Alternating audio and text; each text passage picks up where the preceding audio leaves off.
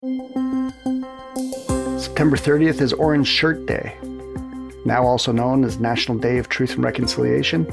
It's when Canadians honor the Indigenous children whose lives were lost at residential schools and those who survived.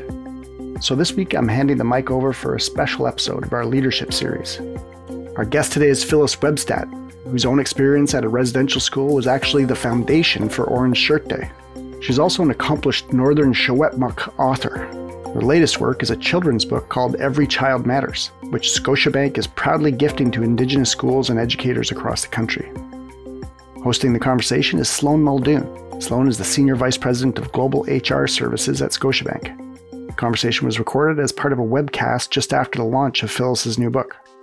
Sloane and Phyllis talk about that new book, the changes Phyllis has seen and how Canadians approach reconciliation in the decades since Orange Shirt Day began. She also opens up about her own journey towards healing, and much more. Before we begin, just a quick warning that this episode contains accounts of the violence that occurred at residential schools. I'm Stephen Maurice, and this is Perspectives. Now, here's Sloane Muldoon in conversation with Phyllis Webstad. Phyllis, you have an incredible personal history that has had a profound impact on how we recognize reconciliation in Canada through Orange Shirt Day. Welcome, Phyllis. Wait, wait. Hello to everyone, and thank you for having me. So, Phyllis, this has been a big week for you, having just launched your new book, Every Child Matters. And it's truly a story that honors the history and resiliency of Indigenous peoples. How does it feel to have a story particularly one that is so personal, made available in such a public way? It's uh, surreal. It's amazing. And I'm excited that it's finally out there. I have some advanced copies that I've been giving away to people when I meet them, but to actually have the book in my hand and be able to look at all the months and months of planning and organizing and editing and rewriting and rethinking. And it's just amazing to finally have it in hand and ready. And I have uh, books called Orange Shirt Day, Phyllis's Orange Shirt, and uh, Every Child Matters is our slogan or our saying that goes along with Orange Shirt Day. And I've always wanted to have a book called Every Child Matters to explain what is meant behind that, because you see it all over the place, all over the world, really. Well, congratulations and many emotions, I'm, I'm sure, Phyllis. So, you've been really open about your story as a survivor of the residential school system. Can you talk about the role that you hope this book will play in the journey of healing for other survivors, their families, and communities? Yes, uh, that's so important. Orange Shirt Day was created to have conversation originally just once a year, but it's turned into more than that uh, to have conversation and to honor survivors and their families and to remember those that never made it home. So, my new book, Every Child Matters, uh, is a part of the whole Orange Shirt movement to create conversation. And with conversation comes healing. We cannot heal from something that we do not talk about. For instance, uh, my mother like even in our own family we we talk about it more now but 10 years ago it was almost non-existent to talk about experience at residential school. And my mother did not know that I went to residential school until 2007 so that uh, goes to show about how important it is to talk about what happened and to feel what happened. And with that comes healing. But there's also some that will never and have never talked about their experience. It's too painful. Like my grandmother, she talked about things she did and where they went, or maybe think um, activities and happenings with other students, but she never talked about feelings how she felt to be there. And um, yeah, so this book, my hope is that it will help, like Orange Shirt Day, to open the conversation about all aspects of residential school. Now, you talk about Orange Shirt Day, which you founded in 2013. So, in those 10 years, have you seen changes in how Canadians view the history of residential schools and reconciliation? Yes, most definitely. From the very first year in 2013, Orange Shirt Day has gone viral. It's like it's been divinely guided, something the creator, the ancestors, and I know the children are behind this whole orange shirt movement. And in the early days when my book came out in 2018, I went on a book tour mainly with elementary and high schools because that was the motivation for that book. I was being asked to go into schools and it's hard to just stand there being just me. So I thought if I have a book, I can show them pictures and I could tell them the story that way, which really helped. And then it's changed over the last few years from elementary and high schools and more corporate are contacting the Orange Shirt Society and myself and wanting presentations, as well as government and colleges and universities. And I really believe the children are teaching, going home and talking about what they're learning at the kitchen table.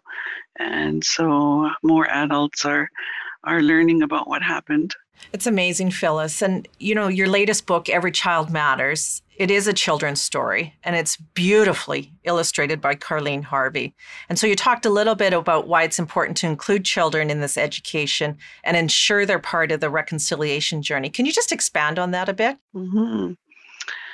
Yeah, I always go back to my own personal life story. I have five grandchildren. They are the first generation in five to be raised by their mother and their father.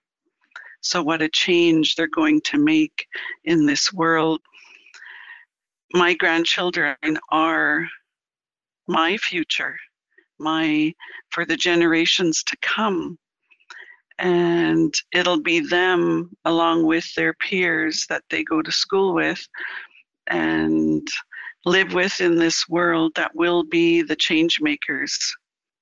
They'll be the next doctors and lawyers and policemen and bankers, and they will grow up knowing what happened at these so called schools and the impact that it's had on the future generations, impacts that we feel even today in 2023. And I believe only then can change happen because if someone doesn't care, they're not going to make that effort to learn or to uh, be a part of change. So I'm really happy that my grandchildren are learning the history. I talk to them at every opportunity that we can to teach them about their history, which is something that I didn't have growing up. Uh, not a lot was talked about. We were in survival mode, and we still are in ways, but now I've learned and I've learned the importance of talking about what happened. Thank you for sharing that. And you must be very proud of your grandchildren. Mm-hmm. Yes, very proud. Now, Phyllis, I had the opportunity to read the book myself over the weekend and, and again last night. And it's a very powerful story and it seems to transcend the ages. So, given that many of us, myself included, are still learning the true history of Canada, do you anticipate that the book carries a message that will resonate with more than children? Yes. Anything to do with the whole orange shirt movement from the very beginning no matter what it is, me telling my story or the books. And uh, even my, my first book was used in college because there wasn't a lot of curriculum and that's changing over the years. And when i speak corporately sometimes they purchase books for their staff and just can't go wrong i guess even with children's books for adults because this wasn't talked about when I was in high school. and others that have told me their story, non Indigenous people who have their PhDs and they didn't learn this, maybe a, a chapter in a book during their entire time. So this is uh, new for me as well, for Indigenous people to be talking about what happened. And it's also new for non Indigenous in the world to be learning the history and what happened to us and the impacts. Would you be open to sharing an excerpt from your book with the webcast? Yes. Yeah. I um, chose page 18 and 19, and then one other. When I arrived, my special shirt was taken and never returned to me. My hair was cut. I could not live with my family. I felt alone and confused. I felt unloved and uncared for. No one explained why I could not go home. It was a very difficult time. I felt like I did not matter. And that is the essence of Every Child Matters. So when I was at the mission, the St. Joseph Indian Residential School, I five and six year olds should not be comforting each other, and that's what was happening. And we could be sick, we could be lonely, hungry, sad, crying, but we only had each other to comfort us. There weren't adults to come and uh, tell us that it would be better. And I've done a lot of uh, therapy over the years. And one thing that I did while I was there to my healing journey, and one of them is disassociation, where the where the physical body is in a situation that it doesn't like, uh, as I was, being held captive in this place, not able to go home. So my spirit would leave, and I could go somewhere where I felt comfort, and that was home to Granny. And so that's something that I learned, and even today can do uh, disassociate. And in the book here is also um, a couple of dark pages. And for the children who didn't come home, you matter. And just down the road from me, from where I am, at our office here is the mission.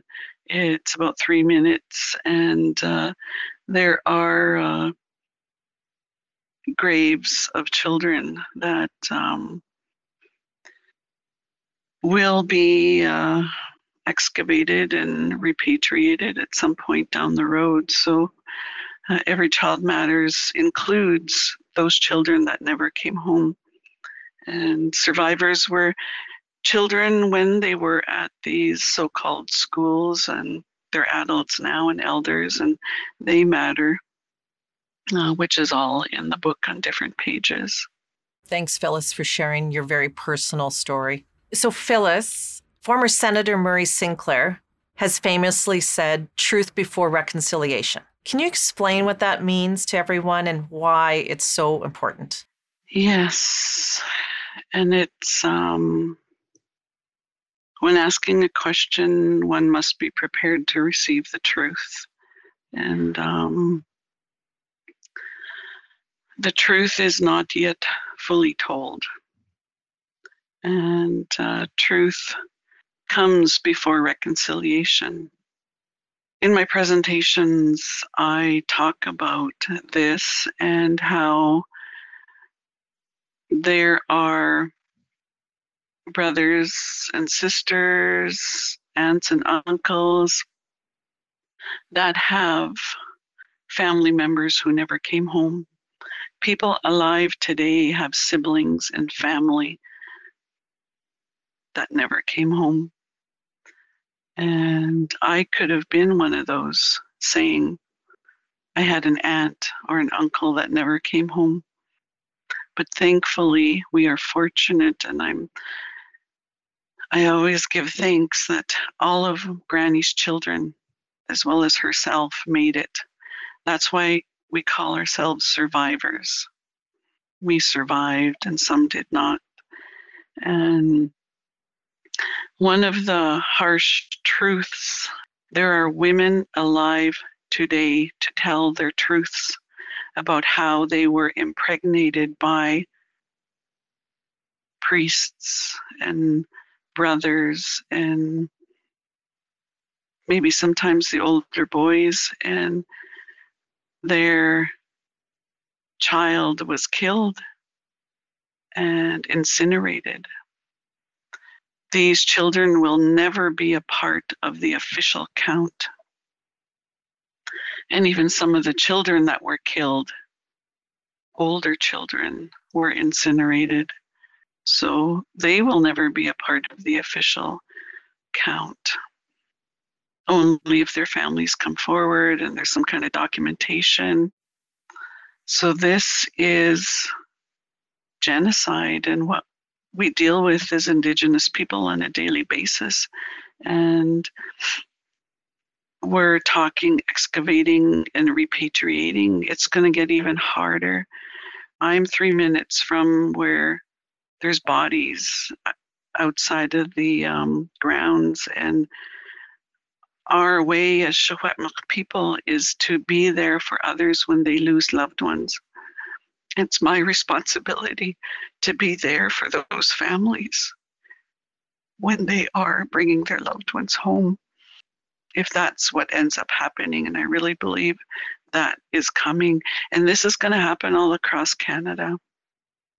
So, for those people that are non believers, um, that uh, don't believe that this is true, we as Indigenous people have enough to deal with so I believe it is up to non Indigenous people to deal with the non believers. And there's a special interlocutor report on what I'm talking about that talks about this. And um, in that report, it talks about how uh, non believers went into the Tk'emlúps site with shovels to dig up to try to find if it was true or not. So, yeah, so some don't believe the truth, but there's Indigenous people that have lived and are still living the truth of what happened in their families and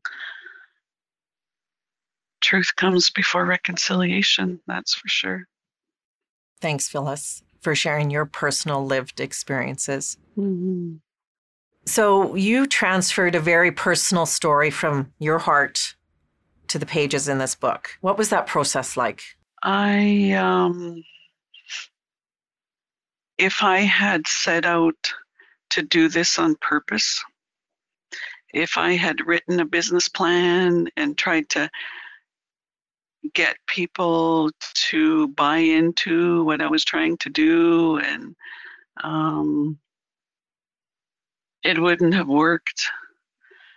But everything that's happened in these 10 years has been divinely guided. So I believe the ancestors and the children are behind this. And for whatever reason, I've been chosen to do this. And there is a spiritual side to this whole story that I've held close to my heart that I will tell at some point. I'm working on an autobiography, and I told the story to the National Center for Truth and Reconciliation. I said on the Survivor Circle, and there will be a video about that vision that I received in the sweat house uh, when I had just started my healing journey. And um, the, this page is what I seen in that sweat house. And uh, so very quickly, I started my healing journey in 1994. And in 97, my aunt Agnes Jack, that raised me after she took me from Granny when I was 10, she had a book called, or has a book called Behind Closed Doors. That's a Kamloops Indian Residential School Stories. And this was 97 when that book was released. And um, they had a reunion on the Tk'emlúps school grounds. And I had just started my healing journey in 94. But they had a speaker, Satsan Herb George, that came and spoke. And what he said was, I knew something was wrong. I didn't know what it was called, and I didn't know what to do about it. And that was me. Third generation survivor. Nobody ever explained anything. And when he said that, I just started crying and I couldn't stop. And there's more to the story, but eventually I um, ended up in a sweat house down by the, the river right at, there at the Kamloops Residential School. Uh, it's different than then in 97 than it is today. And um, the uh, counselor brought me inside the sweat house, and I was still crying four hours later. And uh, yeah, my grandfather appeared to me in the sweat house. It was dark. This was the rocks and the fire. And um, in here was a, uh, you can see this, is a skull. We didn't put the skull in the book because it's for children, but I seen this in a gift shop in Kamloops and I picked it up. And it's like when I have a hard time, I hold it because that's my grandfather. He was my daddy. Everybody called him daddy. I didn't know who my father was. And uh, but he he was my daddy, and he passed on when I was about seven. But he spoke to me, and he talked to me. It was telepathic, and um, when he was talking to me, it was like, "This is so cool." I'm going to remember what he's telling me. And I was still crying. And for, you know, how you get after hours of crying. As he's talking to me, I'm like, yeah, okay, yeah, okay, yeah. Uh, and, but when it was done, all I remember was, you're on the right path. Keep doing what you're doing. And I was like, really? like that was so cool and um, like i really wanted to remember what he was telling me and um, when i was looking in the dark in the sweat house at the rocks if you've ever been in a sweat and they put the sage on and then it was like dancing and when he started talking I remember thinking, why are all those children there?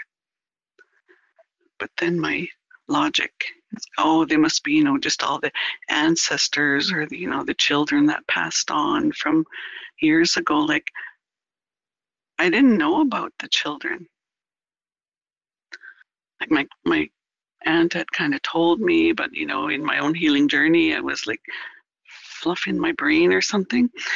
But the this was at Tk'emlúps. The children were right there. Just like could throw a rock and they were right there. That's how close this happened, right by the water, right where the children are today in Tk'emlúps. So I, I went to Wolastoqiyik territory recently, last couple of weeks, maybe a well, maybe a month ago, and um, I was honored by Grand Chief Ron Tremblay in New Brunswick. And um, they were singing, and he was smoking his pipe. And when he was done his ceremony, he asked a guy that was sitting in the circle off to the side to sing. He talked to him in the language to sing a song. And when they started singing that, like they had sung many songs, and I just sat there and listened. And but when they started singing this song, I started crying. Not boohooing, but like it affected me. It's like I heard this song before. And I realized I heard it in the sweat house that day as my grandfather was talking to me. And when they finished singing that song, like my assistant is looking at me, like, you know, trying to pat my back. And um, I, uh, I asked Ron, Chief Ron, if I could say something. I asked him, What is that song that you just sung? And they talked in their language, and, and he says, The ancestor song. I was like, Oh my goodness. Wolastoqiyik territory is where residential schools started. And I learned that on my trip. I never knew that. I need to go back to uh, the elders asked me to sweat with them but we had our schedule set so i couldn't so i need to go back to do that especially and um, the guy that sung this song after i shared this whole story that i'm telling you he called it a vision and i've never heard it referred to as a vision so um, I'm going to be talking about that more, about the spiritual side. And I tell you, it's been, I don't swear very often, but damn hard to do. But I just, you know, I keep things close to me and to try to make the ancestors proud and the children. And um, one day there will be no survivors left in Canada. And it's a simple story you know that children can understand and adults and it's a conversation starter a door opener to other conversation. And um, yeah so that's the spiritual side. I didn't set out to tell you that. That's not in my notes. But um i'm not sure where to go with it from where it's at now. Like i've told it to you. I've told, told it to the National Center, and you're the second one to have the recording of the story. Um, yeah, so we're we're at 10 years, and um, one thing I really have been afraid of lately is having years of my life taken off because of what I'm doing, and um, I really need to learn more self care and uh, I'll be taking the next two weeks off and really trying not to um, to get called in to do stuff. So um, anyway, thank you for listening to that. Well, Phyllis, thank you for sharing. You are making your ancestors, the survivors, the next generation very, very proud. And I thank you for sharing very deep personal experiences with the residential school system and your courage and your stewardship on the collective journey towards truth and reconciliation. Phyllis, I'm honored to have spent this time with you. Mm-hmm. Yes. Thank you for having me. Kuksjam. Thank you. You've been listening to an interview with Phyllis Webstad, an author and the creator of Orange Shirt Day. She was speaking with Sloane Muldoon, the Senior Vice President of Global HR Services at Scotiabank. Perspectives podcast is made by me, Stephen Maurice, as well as Armina Lagaya and our producer, Andrew Norton. For a transcript of this episode, visit our website, scotiabank.com slash perspectives. We'll see you next time.